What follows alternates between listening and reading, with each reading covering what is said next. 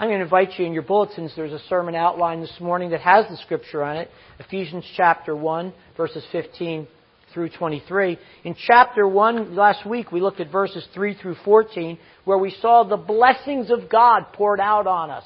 We saw how God the Father planned in eternity past, how the Lord Jesus provided, and how the Holy Spirit protects our incredible salvation. This morning, Paul does one more step and he prays that the church at Ephesus, directly to them, and then by application to you and I and every Christian throughout the church age, would get a glimpse, a grasp of what we have in Christ. One of the things that I think people do uh, that they fail to do is keep the Bible verses in context. And so, if you keep this prayer of Paul in context, it makes so much more sense as it ties to. He just talked about our incredible blessings, that we were chosen in God before the foundations of the world, holy and blameless, that He predestined us before the foundation of the world to be adopted as children and sons. And that's unbelievable. But we kind of just let it fall off us, roll off us. And so Paul prays that we would get a real spiritual perception. You know, I think about it's a funny story. The first time uh, when I got started wearing glasses, I didn't wear glasses till I was 25 or 26. Um, I was before I went to seminary. I took a year, a pre-seminary at a little Bible college in Lakeland, Florida. I didn't feel like I was ready just to jump into a seminary program, so I went and took a year of pre-seminary. And I was home visiting my parents one weekend. This was down in Central Florida. I was driving with my mom one night. It just started raining, and I said, "Mom, is that one lane or two? And she said, "You can't see that that's two lanes." I said, "No, I cannot." She goes, "Well, you're getting your eyes checked." So, as moms do, that next week I was at her ophthalmologist. He's going through the um, exam and he stops and he asks me, you know how they, you know when you go for your eye exam, you really have to work hard. What looks better, this or that? Well, sometimes nothing looks better to me, right? I really, they work you out too much. At least when you go to the dentist, you can be passive. But when you go to the eye doctor, they work you. So he's working me out, and he stops. He comes up. He goes, "Do you have a driver's license?" I go, "Yes." He goes, "You should not." He said, This prescription will be so strong, I'm afraid it'll make you sick for someone that's never worn glasses. So he put this thing on my head, like, like, like a, a, a fake pair of glasses with the. He made me walk around his office for like a half hour, and it was a, like the wall looked. It was really my eyes were that bad. So he gives me the prescription. He says, "Let's go for it. If it's too strong, we'll change it." So I had my. That was in the day when they gave you a piece of paper. All right, and so I had I took I went to the optical place to get my glasses filled, and the guy says, "You never wore glasses?" And I said, "No." And he goes to me, "Who's been chauffeuring you around?" I said, "No one." He said, "Well, you shouldn't be driving." So a week later, I get my glasses. I go in, I get them, and I walk out. Anybody in Florida, Eckerd Drugs? You know Eckerd Drugs in Florida? They they did optical. That's right. I walk out of Eckerd Drugs and the first thing I say is, wow, am I short? Because my depth perception was so off, I didn't realize I was this close to the ground. But the best part was when I drove at night for the first time. That next day, I drove back to Spurgeon Baptist Bible College that evening, and it was like I was in Disney World. The lights, the, the signs, the, the, the, the, the, the directional. It was amazing to see 2020 for the first time in I don't know how many years. Now, when I couldn't see, I was functioning, but I wasn't functioning very well, right? Not very good, right? And it was dangerous. Apparently, I could have killed myself or killed somebody, right? Well, it's the same with our spiritual lives. We may not be seeing God 2020 vision, but when we fail to see God in a 2020 vision, we miss His beauty and we miss detail. And sometimes we put ourselves in danger because we're not perceiving what's, who God is and, and the dangers that are out there. And so I think Paul's prayer today is so powerful, so pertinent. It's a prayer that he prays for the church at Ephesus. It's a prayer that we should pray for ourselves regularly. As we look at chapter 1, verses 15 through 23, Paul wants us to have a vision of God and a vision of who we are in Christ that is 2020. And he does that by praying two prayer requests for the church at Ephesus and by connection, by extension, for us. Two prayer requests that will sharpen our spiritual perception that might impact us in every area of our Christian life. Do you want to see 2020? Do you want to? Let's go. Let's look and see what he says. In that first uh, uh, request there is found in verses 15 through 17. Let me read those verses.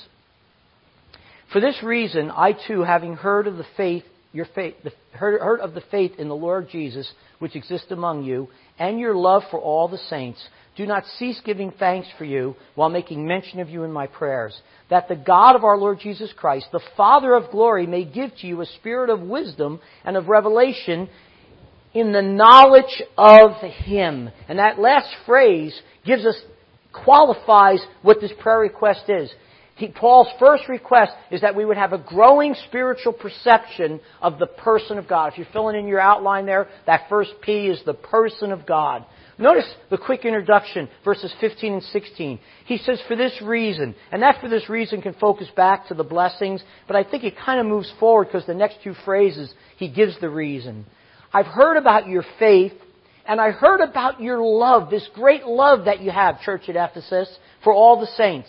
And because of that, verse 16, I do not cease. I don't stop. And that's the leading verb here in this whole passage. I don't stop. And then there's two phrases hanging off of that, grammatically connected. I do not stop giving thanks, and I do not stop making mention of you in my prayers. He says, I've heard about your faith. I've heard about your love. And that just because I've heard about you doing so well as a church, I don't stop thanking God. You know, pastors, when they see their church doing well, they thank God. And he says, I don't stop praying. And that concept now of prayer controls the rest of these verses. And he moves to the first prayer request in verse 17. He said, I haven't stopped praying. And here's the first request, verse 17. That the God of our Lord Jesus Christ, the Father of glory, may give to you a spirit of wisdom and revelation in the knowledge of Him. Now we need to unpack this because all of these words, every word in these, this phrase, in this request, are important. He says, I pray first a spirit of wisdom. Now some of you, at the NIV or ESV even, has spirit or large S. CSB has spirit large S. The, literally Greek says, I pray that you would have a spirit, not the spirit. And it doesn't say Holy Spirit. The New King James, King James, New American Standard has small s, which means that it, they understand the Bible writer not speaking about the Holy Spirit here. Now, let me just time out.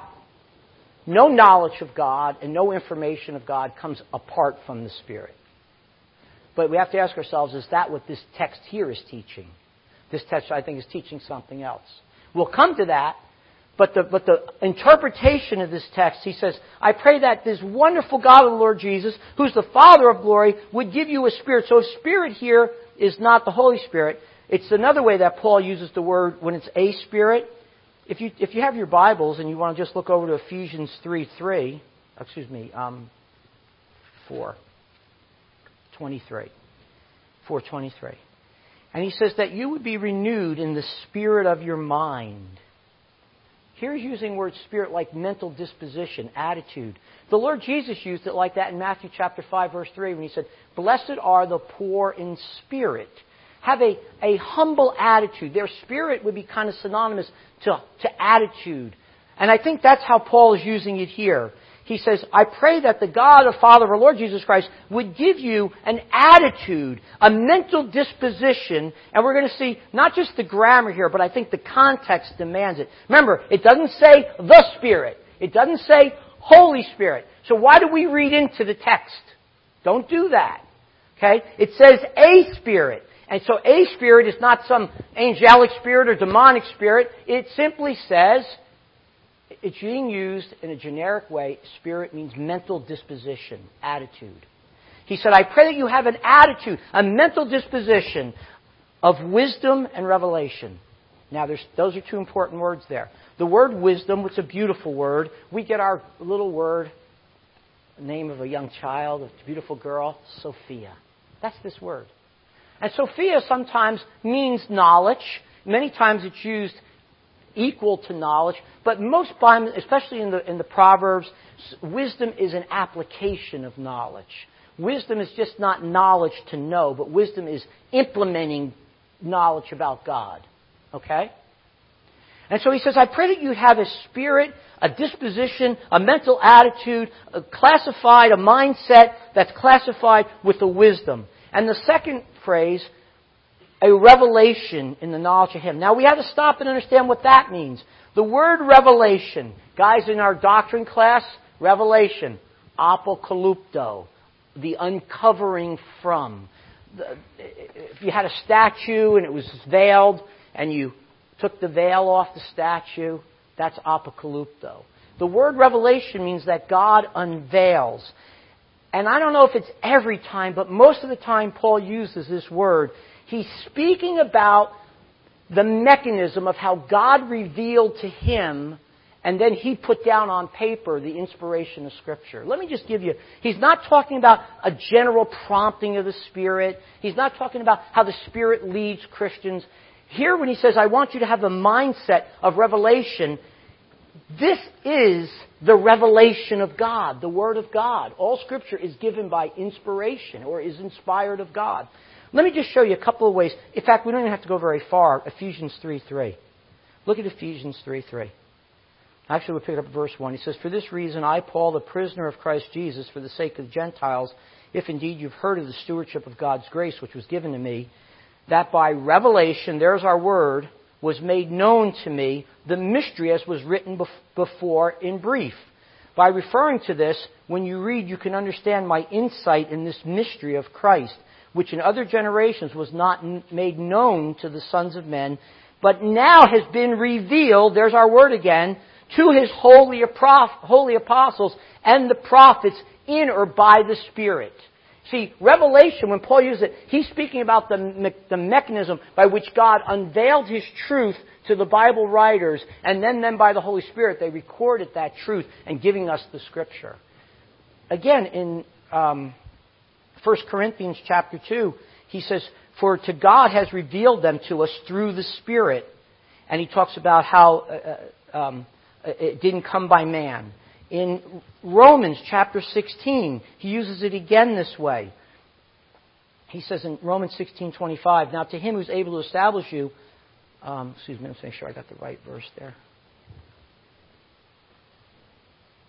Yeah, Romans 16:25. Now to him who's established you according to my gospel and the preaching of Jesus Christ according to the revelation of the mystery that was kept secret from long ago, but now is manifest, made known by the scriptures of the prophets, according to the commandment of the eternal God, has been made known to us, leading us to obedience and faith. Again, he says that this gospel that he preached was made known by revelation. And then finally, in Galatians, in Galatians chapter 1, he says something very, very similar using the word revelation.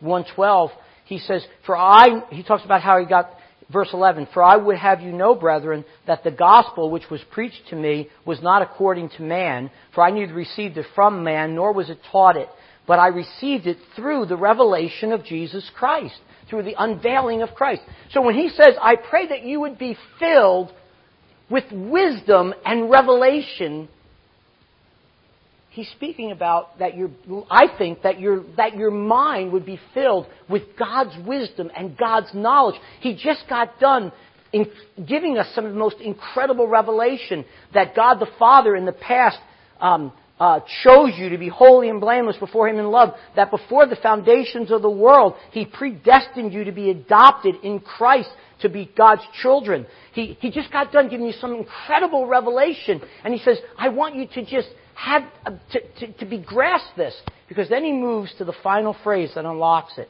I pray that you'd have a mental disposition of, of, of wisdom and revelation, all in the knowledge of Him.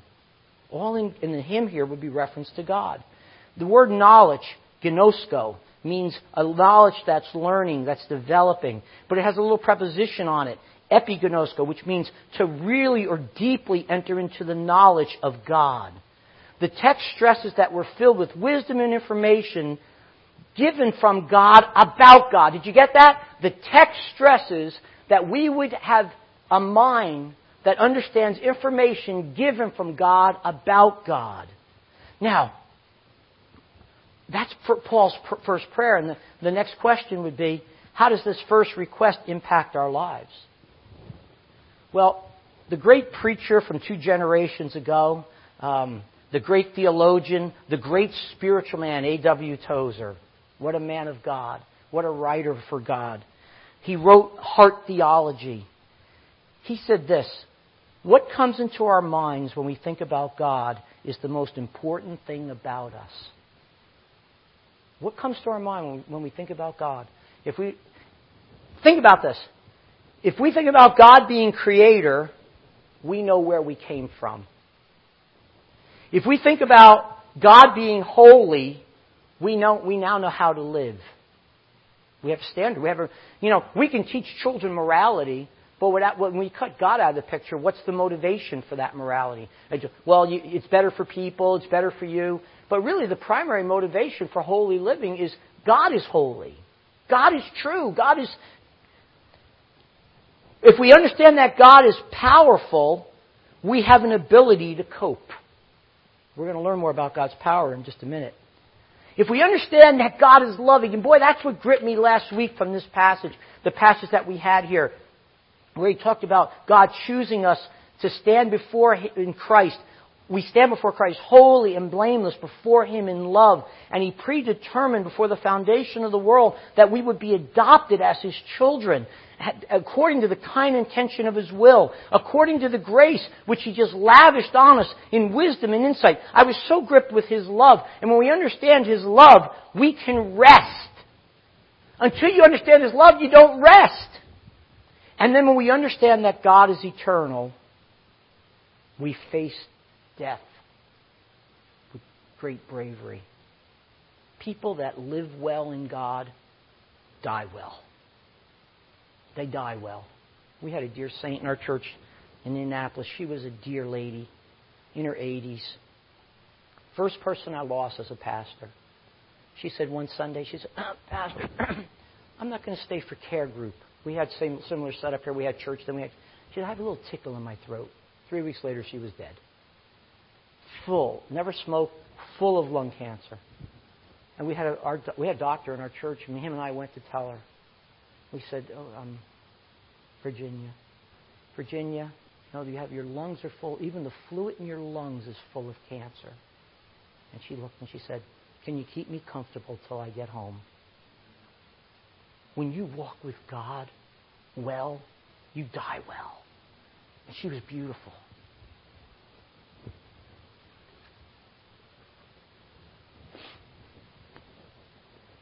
When we understand when we have a glimpse of God. See, we have a lot of stress in life. I don't know about you, but this is me being calm. I tell that to Lori all the time. I said, I am calm! Type A is a blessing and a curse, right?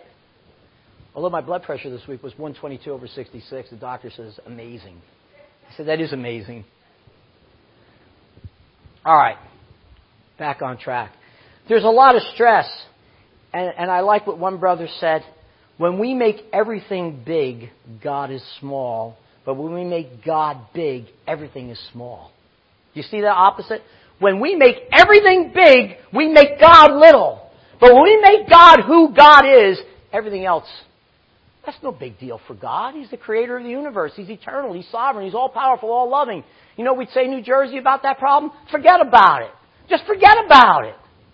It's no big deal. We don't want to minimize our problems, but yet we want to go through life appropriating the resource of a great and personal God. Now, he never tells us in this passage, he has a prayer for the church that we are to be filled, to have an attitude of wisdom and revelation about the living God. But he doesn't tell us how to get it. And I think it's good to, I think he shows us by example. We should pray we're going to challenge you to pray this prayer daily for the next week. But you know, where else do we get a knowledge of the living God? Through this incredible book. Where is the revelation of God? It's here in the scriptures. And, you know, to, to, to study on your own, to read on your own, to, to take the sermon notes and run them through your mind, um, to, to be in care group, to um, to, to, to do Bible memory and memorization, uh, it's really great. That's how we renew our minds. By the renewing of our mind, we're transformed. And so, he doesn't, and then there's the Holy Spirit, because without the Holy Spirit, we won't understand God's Scripture. So there is a ministry of the Holy Spirit, which we'll see in this next passage, in the next request. So then the prayer is this Lord, I want a powerful and purposeful life, so, filled my, so fill my mind with wisdom and revelation about your person. If you do that, you're on the trip, you're on the road to success. Powerful life. That brings us to the second prayer request. And that second prayer request is found in verses 18 through 23. And I'm going to introduce it by just reading verses 18 and 19. Notice he says again, the New American Standard, I pray that the eyes of your heart may be enlightened. We sang that, Open my eyes that I may see. We sang that in that hymn. He, here's his prayer request I pray that the eyes of your heart may be enlightened. Now, what does that mean? Well, heart in the scripture, we understand the Bible to teach that mankind, humankind, is made up of three parts body, this part of us that relates to the, our environment, our soul, our psyche, our psyche, we get our word psychology, and in our soul we have our intellect, our will, and our emotions. And then our spirit. We're going to learn next week that we were dead in our spirit. We're going to learn that when we accepted Christ, our spirit got regenerated. Um, we now are indwelled by the Holy Spirit who regenerates our human spirit. So we're body, soul, and spirit. So what's this thing, the heart? Heart is used in Scripture um, to speak of the deepest part of a person. And for a Christian, I like to define heart, and I should have done a PowerPoint for this, but you get the gist. If this is your soul, where you think, where you feel, and where you act, and this is your regenerated scripture, your regenerated spirit, where those two intersect, when, when your mind, your natural mind, that was alienated and separated from God is enlightened by God's Word through His Spirit. And it prompts you and moves you and excites you. That's heart. We kind of use it hard. Say, honey, I love you with all my heart. Or, you know, um, uh, he put his whole heart into it. It speaks about someone that, that, in, that throws himself or herself into something, deeply committed. And I think that when we have a mind that's illuminated by God's Spirit. And where that overlaps and transforms our thinking, that's our hearts. Now, I don't know if I can prove that theologically, but it's a way that has helped me process. I don't think it's wrong, although I'm going to teach it to you. I think it's a good way to understand it. The heart is the interface of our mind, will, and emotions with the enlightened spirit. And I think that's exactly what this passage is speaking about here when he says that the eyes of our heart, that we would perceive, that we'd have spiritual perception, may be enlightened, may be brought into the light, may have a, we talk about in theology that the Spirit of God illuminates us. That, this, this would be probably be the best verse to teach that the Spirit of God have you ever experienced the illumination of God's Spirit? You know, I, I read through the New Testament twice before I was a Christian. I said, I don't, I don't, I don't get it. I just see you got to do a lot of good works to get to heaven. I didn't get it. But when I accepted Christ as my Savior, I opened up the New Testament, and all of a sudden, I could understand it. It made sense to me. Because now I had the indwelling Spirit illuminating His Word to me. That Spirit was was, was cross sectioning into my mind, will, and emotions where I could understand God's truth. In fact, in 1 Corinthians chapter 2, he says, The natural man does not receive the things of the Spirit because they're spiritually discerned. So when you're a spiritual man, you receive and understand the things of the Spirit.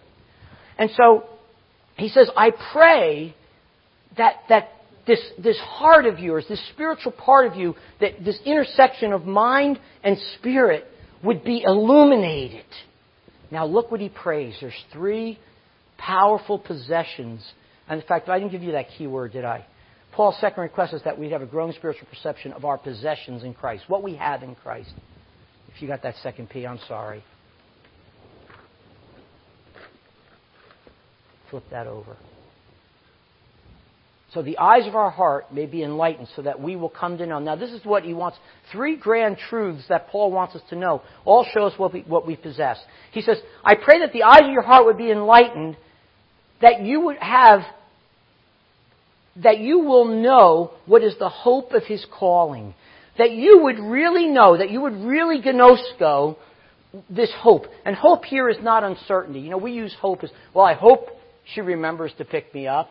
We, we kind of use hope as an uncertainty, but Scripture uses hope as a, as a certainty that we haven't um, appropriate, that we haven't achieved yet. Like we look to Jesus Christ, our blessed hope. That's not our blessed uncertainty. It's a future certainty that we haven't received yet. Hope is also used as a positive disposition in Scripture. In 1 Peter chapter 3, verse 15, he says, Always be ready to give an answer of the hope that's in you. That you're going through life because you're in Christ with a positive disposition. You're, you're, you're optimistic. Would that be a good, could you, could, would you accept that? That he says here, that you would have an optimism of his calling. That you would be, have a, a positive attitude of his calling. Now, what has he called us to? What do, what, what do we have as Christians? Well, we got to go right back to the context. Chapters 1, verses 3 and 4. That he chose us in him before the foundations of the world, that we should be holy and blameless before him in love, that we're predestined to be uh, his children, uh, adopted in Christ. Verses 7 through 12, that we've been fully redeemed, clear conscience, fully forgiven. Verse 11, that in Christ we have obtained an inheritance, that we have eternal life, and everything that's Christ is ours. Verses 13 and 14, that the Holy Spirit seals us and indwells us as a pledge that God is going to complete our redemption. He says, we need to be gripped with the reality of that hope. See, the great preacher Charles Haddon Spurgeon said, the great men and women of God never get over their salvation. And carnal people, they treat their salvation as casual. See? Don't ever treat it casual. For some, it might take more to keep renewing your mind and, and, and, and reassuring yourself of this incredible hope that we have. That we face death without fear. That we have an eternal future. That we have a, a the living God as our partner and friend, guiding and directing. That's something to have hope in. You say, well, my life is not doing great right now. Well, we all struggle. And what I find that when I struggle, I'm going to just tell you, I'm not taking advantage of the resources that are mine in Christ. I'll come home sometime, I'll be discouraged. You know what Lori says to me? Are you telling yourself the truth? In other words, she's asking me, are you renewing your mind? Are you processing this from who you are in Christ? I want to tell her to be quiet, right? You know? She said, You preach this stuff, how do you like it? I got a process just like you and everything. We have heartbreak. We have financial questions. We have health scares. Just uh, you know, just because I'm preaching to me, I don't have. I have all that. Plus, we try and hope to enter into every one of yours. Say, so um, I have to apply this too. Secondly, oh, this one is so incredible. Look at verse 18 with me. He says, I pray the eyes of your heart would be enlightened, that you wouldn't have this optimism of your calling, of who you are in Christ. All that I just talked about in verses 3 through 14. And now he gives something else. That you would understand the riches of the glory of his inheritance in the saints. Now, we talked about inheritance last week. In chapter 1, verse 5, he says you were adopted. We talked about adoption was important because in the, in the New Testament time, in order for me to have an heir, if I didn't have an heir, I would have to adopt an heir so I could pass on. Okay? If it was my child, I would set my child as an adult. That was called the adoption service, so that my child could now be an heir. Prior to that, Galatians 4 says, even though he's the heir, he has no rights and privileges, no responsibilities. He's just like a slave. So, adoption in the New Testament is a placing us an adult child with the rights and privileges so that inheritance can be received and passed. Okay? In chapter 11, excuse me, in verse 11, we learned in Christ we've obtained an inheritance, and we saw how that inheritance was our eternal life from 1 Peter chapter 1. An inheritance that's imperishable, undefiled, un- reserved for you in heaven, that does not fade away. We saw that. But in this verse, the grammar is different. Notice it says that you wouldn't know the riches and glory of His inheritance. This is what God inherits. And He gives us in this next phrase what God's inheritance is. Watch it with me. In the saints. Do you understand that you, not only did you inherit eternal life, But God looks at you as his child, as one redeemed, as one loved before the foundations of the world, and he says, You are my inheritance. Now, he used that phrase of Israel in uh, Deuteronomy um, 32 9. It says, For the Lord's portion is his people Israel, um, and Israel is the allotment of his inheritance. Deuteronomy 32 9. And so here, Christians are God's inheritance. Usually, inheritance is something great and valuable, something that enriches your life. So he says, You're my inheritance. We, we, we, we're not, we just don't inherit. We're not just heirs, but we are the object of God's inheritance. That says that we have value to God. We're going to apply this in just a moment. But thirdly, let's look at this next one, which is so incredible. The third thing that he wants us to know, the third grand truth that he wants us to know, he says, I, I pray the eyes of your heart would be enlightened, that you would know what the hope of your calling is, that you'd have this optimism because of all you have in Christ, that you would have a sense of value because you are his inheritance. And then finally, verse 19, and what is the surpassing greatness of his power toward us who believe.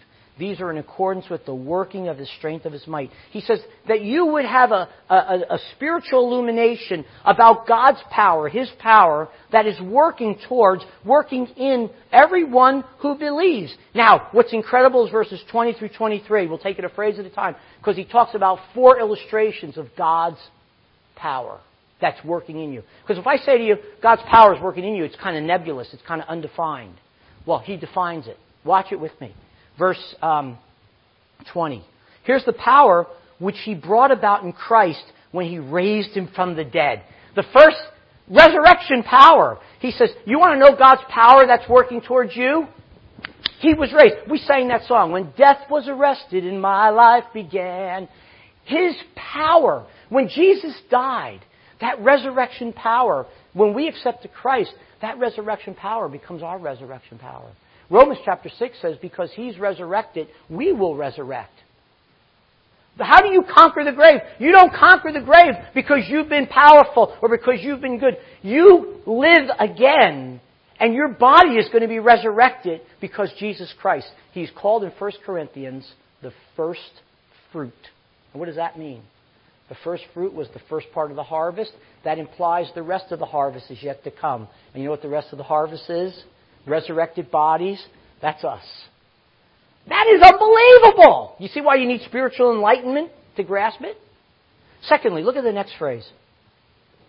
And he seated him at his right hand in heavenly places. That speaks about his glorification. After Jesus was resurrected, Acts chapter 1 says he lived in his resurrected body 40 days. Then he ascended. Romans chapter 8 says he's ascended and now is seated at the right hand of God making intercession. He's in his glorified state. He says that power is working towards us.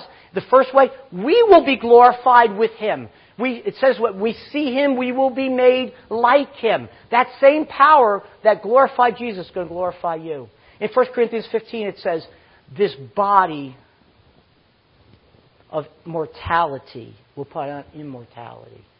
This body of decay will put on non-decay. This body that was uh, an earth suit will put on a heaven suit. If you went and lived under the ocean, you'd have to put a scuba suit on. If you went and lived on Mars, you'd have to put a space suit on. If you go to live in heaven, you've got to put a heaven suit on. Right now, we have an earth suit on. Okay? That same power is yours. Wow. The next is really incredible. Look at verse 21. Now that he's glorified, he's venerated. There's resurrection power, there's glorification power, there's veneration power. He's above all things far and above all rule and authority and power and dominion. You know what that says? He's above all the demonic forces. That's what that's, that's what that's in reference to. Authority, power, and dominion are usually phrases that speak of demonic forces. And every name that is named, not only in this age, but also in the one to come. He is over all demonic forces. That same power is working in and through you. Yes, Greater is he that is in me that is he that is in the world. Yes, we do recognize our lesson this week with the elders trainers training was on the spirit beings.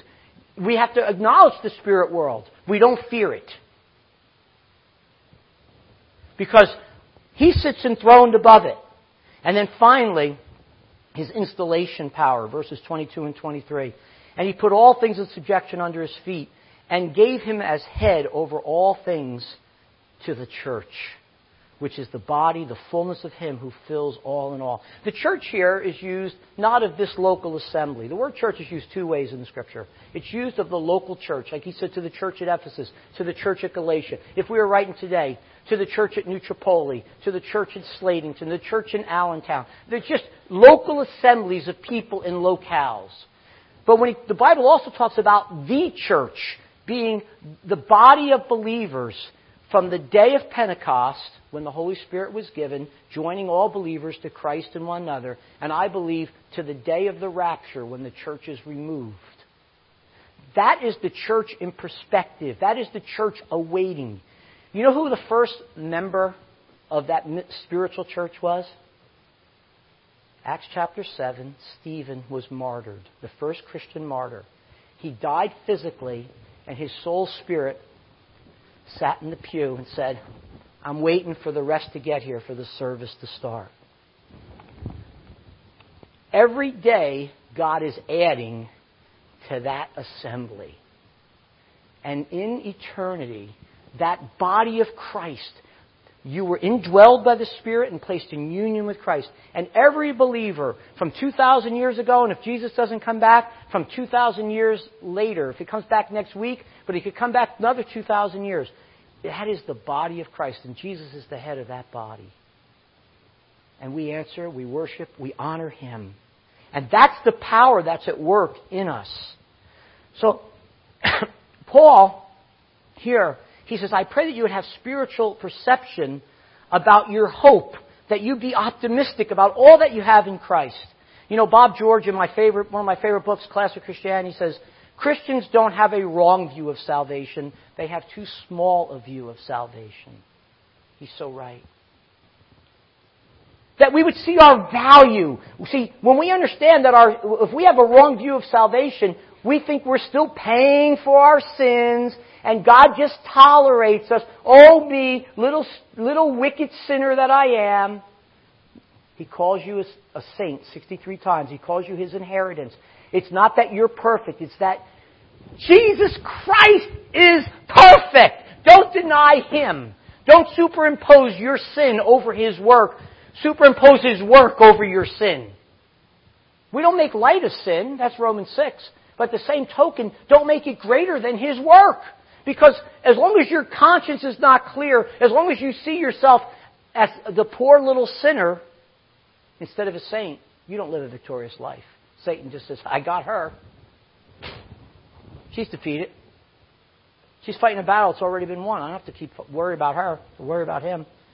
So we understand our great value that in Christ we're a valued inheritance. And then finally we have power. Power over death power over sin, power over demons, power over all the forces of this wicked world because we're in Christ and Christ is enthroned above it. Now that's something that we need a spiritual enlightenment to grasp.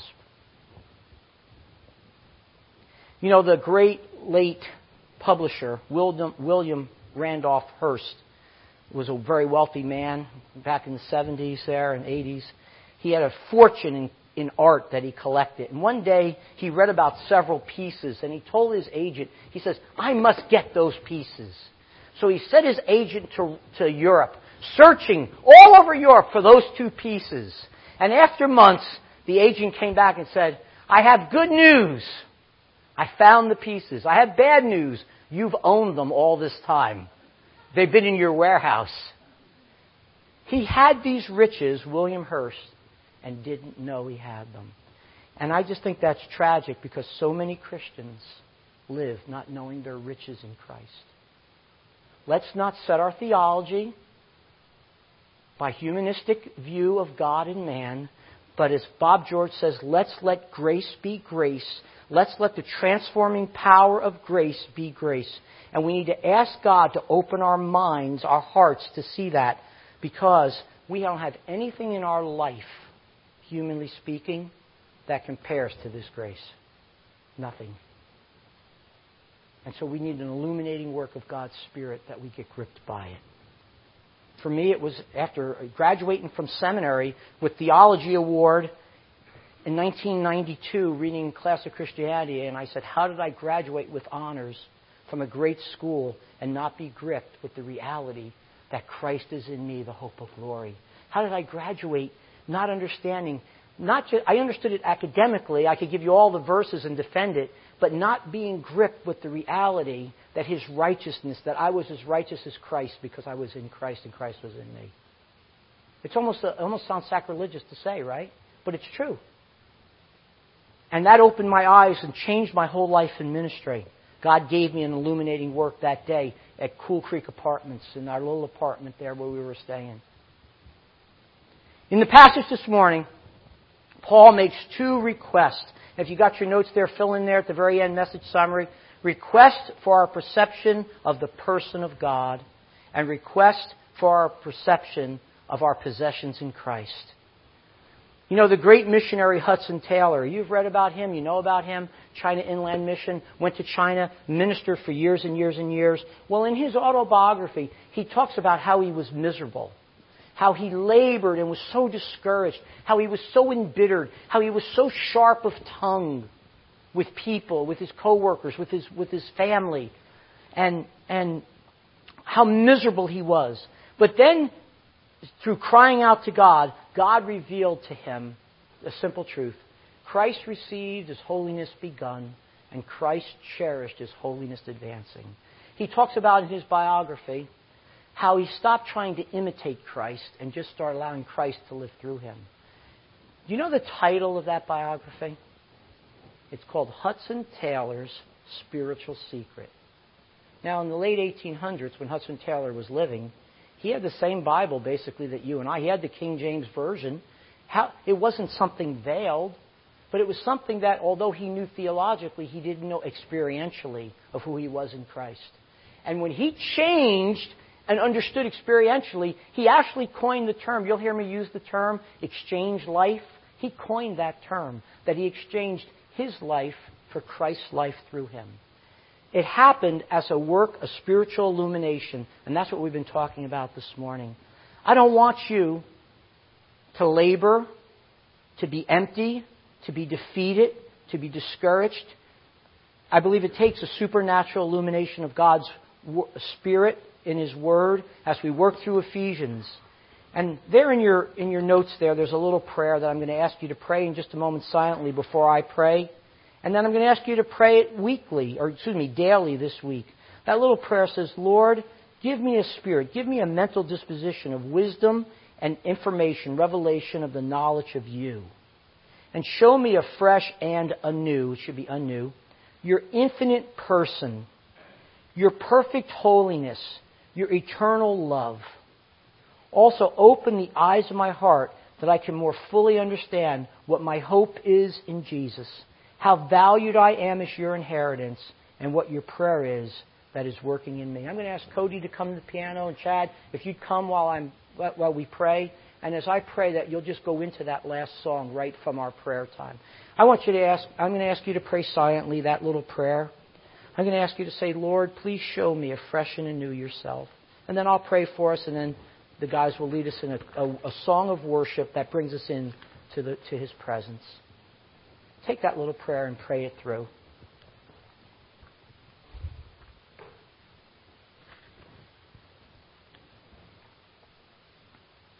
Father, your word is awesome. Your spirit is precious our life in Christ is majestic. This is the foundation of Christian living. And so, Lord, this prayer for spiritual perception that Paul shared with the church at Ephesus and that he's sharing with us this morning, I ask that we would take this to our hearts and that we would not let go until you give us a breakthrough, Lord, each one here. That each of us would, would have a growing sense of your wisdom and a, a true revelation of you. That you would show us afresh and anew your infinite person, your perfect holiness and your eternal love. That you would open the eyes of our heart that we will more fully understand what our hope is in Jesus, how valued we are as Christ's inheritance, and your power that is at work in each believer. Father, by your Spirit, take your word and illuminate our minds. Bring us into your presence now in Jesus' name. Amen.